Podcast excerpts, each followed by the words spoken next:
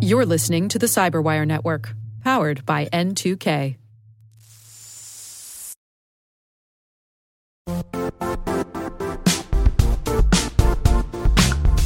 The IT world used to be simpler. You only had to secure and manage environments that you controlled. Then came new technologies and new ways to work. Now, employees, apps, and networks are everywhere. This means poor visibility, security gaps, and added risk. That's why Cloudflare created the first ever connectivity cloud. Visit cloudflare.com to protect your business everywhere you do business.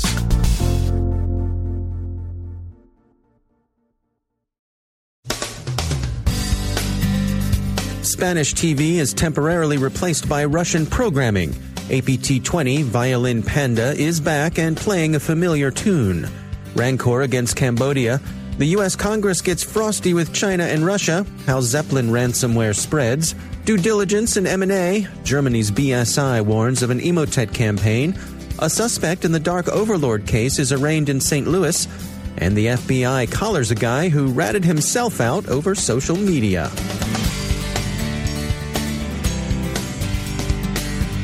From the CyberWire studios at Data Tribe, I'm Dave Bittner with your CyberWire summary for Thursday, December 19th, 2019. Spain's state owned broadcaster TVE says that a portal they'd inadvertently left open was exploited last week by parties unknown to air an RT produced interview with self exiled Catalan separatist leader Carles Puigdemont. Reuters asked, and RT says they didn't do it. Furthermore, RT, which is short for Russia Today, a Kremlin controlled media outlet, says they don't know who did it. I give you my word, said RT's editor in chief, Margarita Simonyan. In fairness to RT, anyone can waltz through an open portal. Fox IT has been looking at an operation they call Wocao, a China based collection effort that's prospecting energy, technology, and healthcare targets in at least 10 countries including France, the UK, the US, Germany, and Italy. They've concluded with medium confidence that the group behind Wocao is APT 20, a Beijing controlled hacking crew that had been relatively quiet for the past few years. Also known as Violin Panda, APT 20 was particularly active between 2009 and 2014, specifically against universities, healthcare, and defense targets. It's now resurfaced, Fox IT says and has resumed industrial and economic espionage. Wocao is said to be a mildly indelicate Chinese epithet which will translate to nuts, not only because we're a family show, but also because tomorrow marks the 75th anniversary of the beginning of the siege of Bastogne, and that's what General McAuliffe said to his German opposite number when he was approached with a demand for surrender. Palo Alto Networks Unit 42 has released a follow up to its earlier report on Rancor, a Chinese cyber espionage unit that pays particular attention to targets mostly in Cambodia. Rancor is unusual in that it's taken some pains to craft novel strains of malware that hadn't been seen before. Unit 42 doesn't say which organizations within the Cambodian government were targeted, beyond saying to Cyberscoop that the targets are the sorts of agencies you'd expect an intelligence service to take an interest in. Unit 42 tells Cyberscoop that there's an irony beneath the apparent persistence, the expenditure of resources, and the care taken to craft bespoke malware. None of the efforts to penetrate Cambodian networks have been fully successful. The U.S. Congress is in a stern mood with respect to China and Russia. The Washington Post reports widespread skepticism on Capitol Hill that Beijing can be trusted to live up to the explicit security guarantees, still less the implicit ones, in any trade accords so far negotiated. And Reuters notes that an unusually stiff sanctions bill directed against Russia cleared the Senate Foreign Relations Committee yesterday. BlackBerry Cylance researchers announced the discovery of Russia connected Zeppelin ransomware last week. Yesterday, Morphisec offered some fresh insight into how Zeppelin is propagated by leveraging the ConnectWise remote desktop application. With all the recent attention to ransomware attacks that have been hitting municipal governments and healthcare companies lately, and especially with the recent trend of such attacks being accompanied by information theft, it's now considered prudent to regard yourself as a breach victim if you've found yourself infected with ransomware. There's another disturbing ransomware trend too, this one noticed by Radware.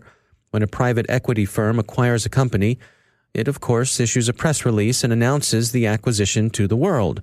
This is in the natural economic order of things. It appears, however, that such announcements are also alerting extortionists to the probability that the new portfolio company is also probably newly cash rich, and a ransomware attack has often followed in the wake of such an acquisition. It happens on familiar Willie Suttonesque grounds. That's where the money is. Radware advises PE firms that they should take this as an incentive to perform effective due diligence on the companies they plan to acquire. The team at GitLab are celebrating the one year anniversary of their bug bounty program. Along the way, they've learned a thing or two about running a program like this, calibrating incentives, response times, and so on. James Ritchey is security manager for application security at GitLab. When we first opened it back in December 12th, uh, 2018, we got a huge response, you know, from the community. Um, I think we received over 1,300 reports from over 500 security researchers. We awarded over $500,000 in bounties um, since going public in the past year. So yeah, we we definitely learned a lot, uh, a lot of lessons for sure. Any uh, bumps in the road along the way that you can share? Uh, yeah, absolutely. I mean, one of the biggest things we learned was that you know we needed to scale. Um, you know, there's so many reports and reporters, and there's only a handful of us on the GitLab side. So if we didn't scale, then we'd definitely be smothered by the volume of reports that we receive. 1,300 is, is quite a lot. And our answer to that was to, you know, uh, develop as much automation as possible, uh, specifically uh, scaling our communication and our procedures for example, uh, we were able to reduce our average time to first response from uh, over 48 hours to less than seven hours. Um, besides scaling, another big lesson we learned was that you know we needed to increase HackerOne engagement and uh, keep it at a high level. There's so many programs for the reporters to choose from on HackerOne, so why should they come to ours? You know, why should they stick with it? You know you're competing for the attention of reporters from over like a thousand other programs uh, on HackerOne for them to choose from. An important thing we learned was to listen to the feedback from reporters that are currently engaged in our program. Um, one of the top suggestions from them was to um, uh, basically they wanted to speed up bounty payouts and so, you know, previously we were rewarding bounties once an issue was resolved, which that could be, you know, one month, that could be three months. It really depended on the severity of the issue. And so, after listening to that feedback back in September, we changed how we reward bounties. So now we pay a, a partial bounty of $1,000 up front at the time of when we triage the report. And then the remainder would be paid once the report's resolved or 90 days had passed, whichever had came first. You all recently made some adjustments to the bounty price. What drove that decision? Over time, our, the security of our product has strengthened. And so essentially, we wanted to incentivize seeing more high and critical severity reports in the program. So back in November, we raised the, the bounties uh, specifically for high and critical uh, vulnerabilities. So I think for criticals, we raised it from 12K to 20K and then for highs from 7k to 10k and you know it wasn't much of a surprise but the, you know higher bounties is one of the biggest factors for increasing uh, hacker engagement in the bug bounty program. Yeah money talks i guess. You get their attention. Absolutely. Yeah. What, what, what does having a program like this uh, say about GitLab itself? The, the, the way that you choose to um, to communicate and, and take on a project like this our mission statement at GitLab is that everyone can contribute. And that doesn't only mean through, uh, you know, contributing code to GitLab itself. That that also means contributing by, uh, you know, submitting vulnerabilities to our program. So that's a big part of, you know, of you know, we want we want to be open and public for everyone to contribute.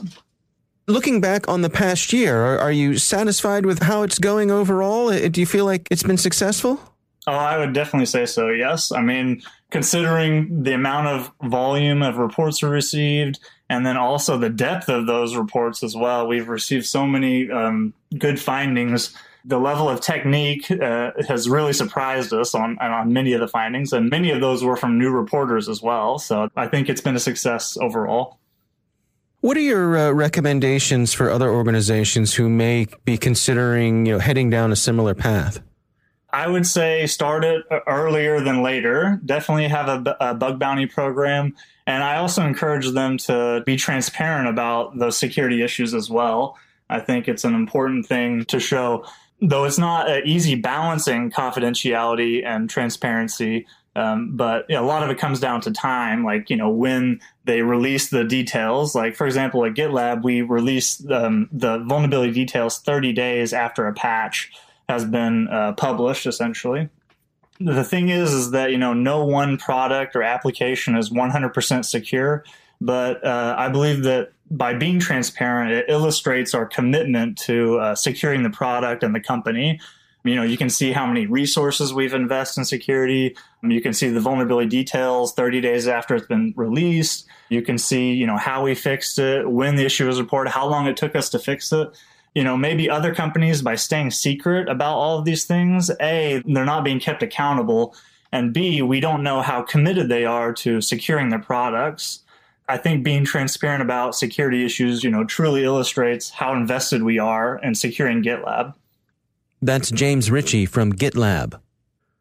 Germany's BSI security agency, the Federal Office for Security in Information Technology, has issued a warning that criminals misrepresenting themselves as BSI operators are distributing the Emotet banking Trojan in a spam campaign.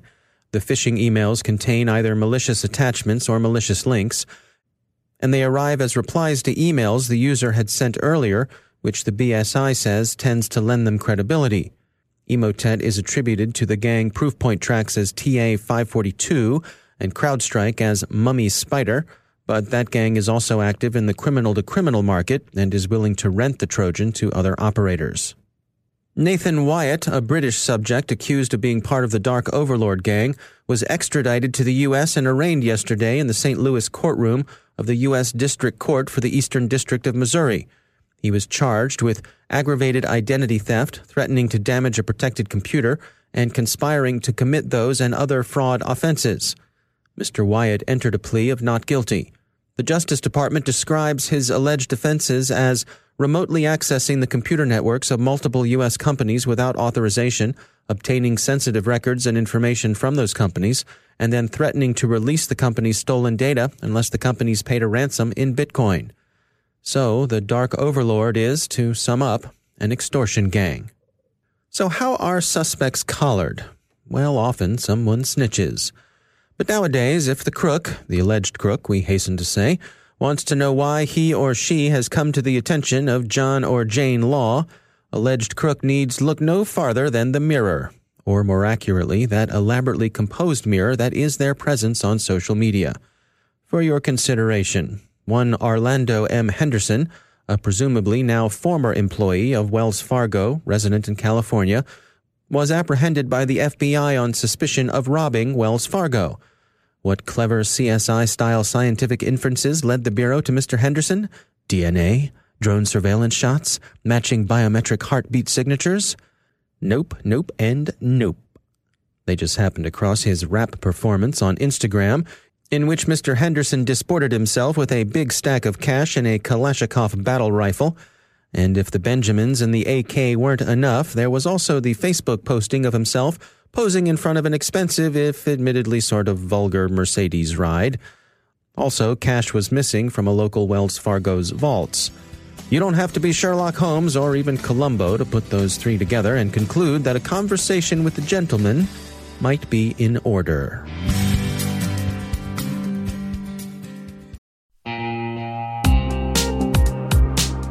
Managing the requirements for modern security programs is increasingly challenging and time consuming. Enter Vanta. Vanta gives you one place to centralize and scale your security program. Quickly assess risk, streamline security reviews, and automate compliance for ISO 27001, SOC 2, and more. You can leverage Vanta's market leading trust management platform to unify risk management and secure the trust of your customers. Plus, use Vanta AI to save time when completing security questionnaires. Cyberwire daily listeners can get $1,000 off by going to vanta.com slash cyber. That's V-A-N-T-A dot com slash cyber.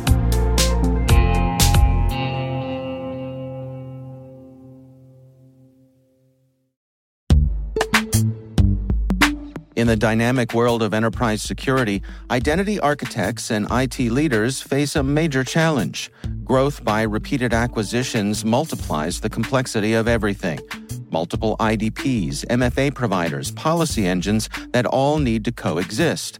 This can lead to fragmented user identities and policies that create security vulnerabilities and add access friction. Strata Identity solves this.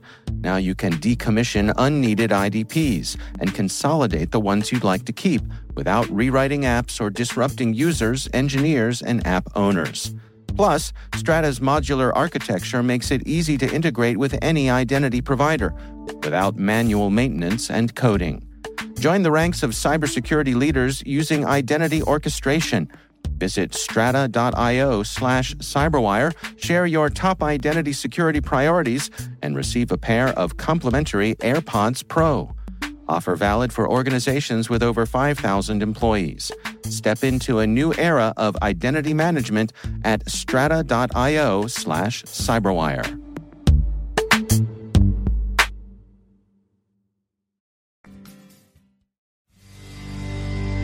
And I'm pleased to be joined once again by David Dufour. He's the Vice President of Engineering and Cybersecurity at WebRoot. David, it's always great to have you back. You and your team at WebRoot recently published a mid-year threat report for 2019. Can you take us through what were some of the key findings there? Oh, David, as always, great to be back. One of the first things we saw is trusted domains. Um, you know, the HTTPS with the in your browser. Everybody sees the green lock in all the major browsers that shows that you're on a secure connection. Well, just because you're on a secure connection doesn't mean you're on a secure site. So a lot of hackers are starting to really use um, HTTPS heavily. I mean, it's been in use by malicious um, folks uh, for a while, but it's becoming more and more prominent. And so basically, uh, I like to kid, but just to, to, put it out there, people are securing uh, through through HTTPS the hacks that they're implementing on you. So you're getting securely hacked, which I don't know if that makes you feel better or not. right. While the hack's going on, exactly. your data your data is safe in transit. Exactly. You can you can be rest assured that the hacker is making sure your data can't be compromised. Right. Right.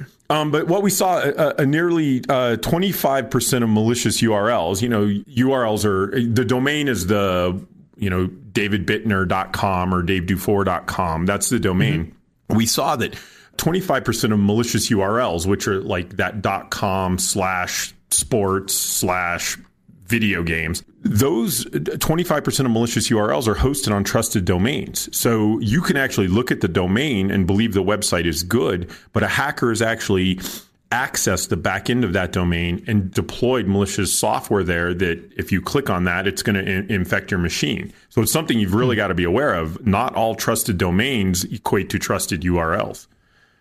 Now, you were also tracking some stuff here with Windows 7. Oh yeah, Windows 7. Um, look, w- Windows 7 was a great operating system. Um, it's just very antiquated. Um, lots of malware um, on Windows. Uh, 7. Uh, it, it's really time for folks to start thinking about upgrading to Windows 10. It's a great operating system as well. I'm not advocating for Microsoft, but we are talking about uh, the Windows platforms here. We are seeing the exploits uh, in Windows 7 have grown over 75%, and we continue to see malware taking advantage of uh, those vulnerabilities in Windows 7. What do you say to those folks who are in a situation where it's not necessarily easy to upgrade? I'm, I'm thinking of people in industrial situations, you know, those kinds of things where that Windows machine may be tied to other devices. That is always a great and tricky question, David. Uh, because if it is an industrial machine that potentially can't be upgraded uh, because of the fact that it's running um, equipment, you have to evaluate your risk allowance.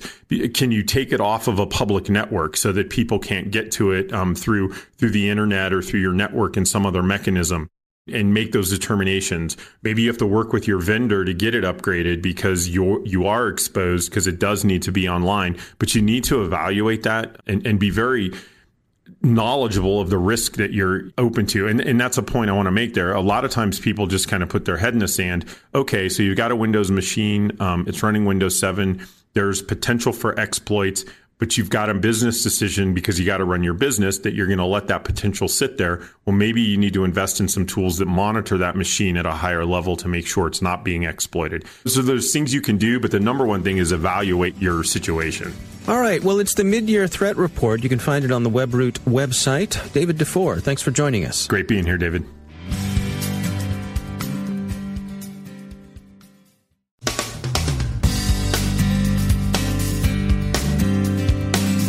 And that's the Cyberwire. For links to all of today's stories, check out our daily briefing at thecyberwire.com. And for professionals and cybersecurity leaders who want to stay abreast of this rapidly evolving field, sign up for Cyberwire Pro. It'll save you time and keep you informed. Listen for us on your Alexa smart speaker, too. The Cyberwire podcast is proudly produced in Maryland out of the startup studios of Data Tribe, where they're co building the next generation of cybersecurity teams and technologies.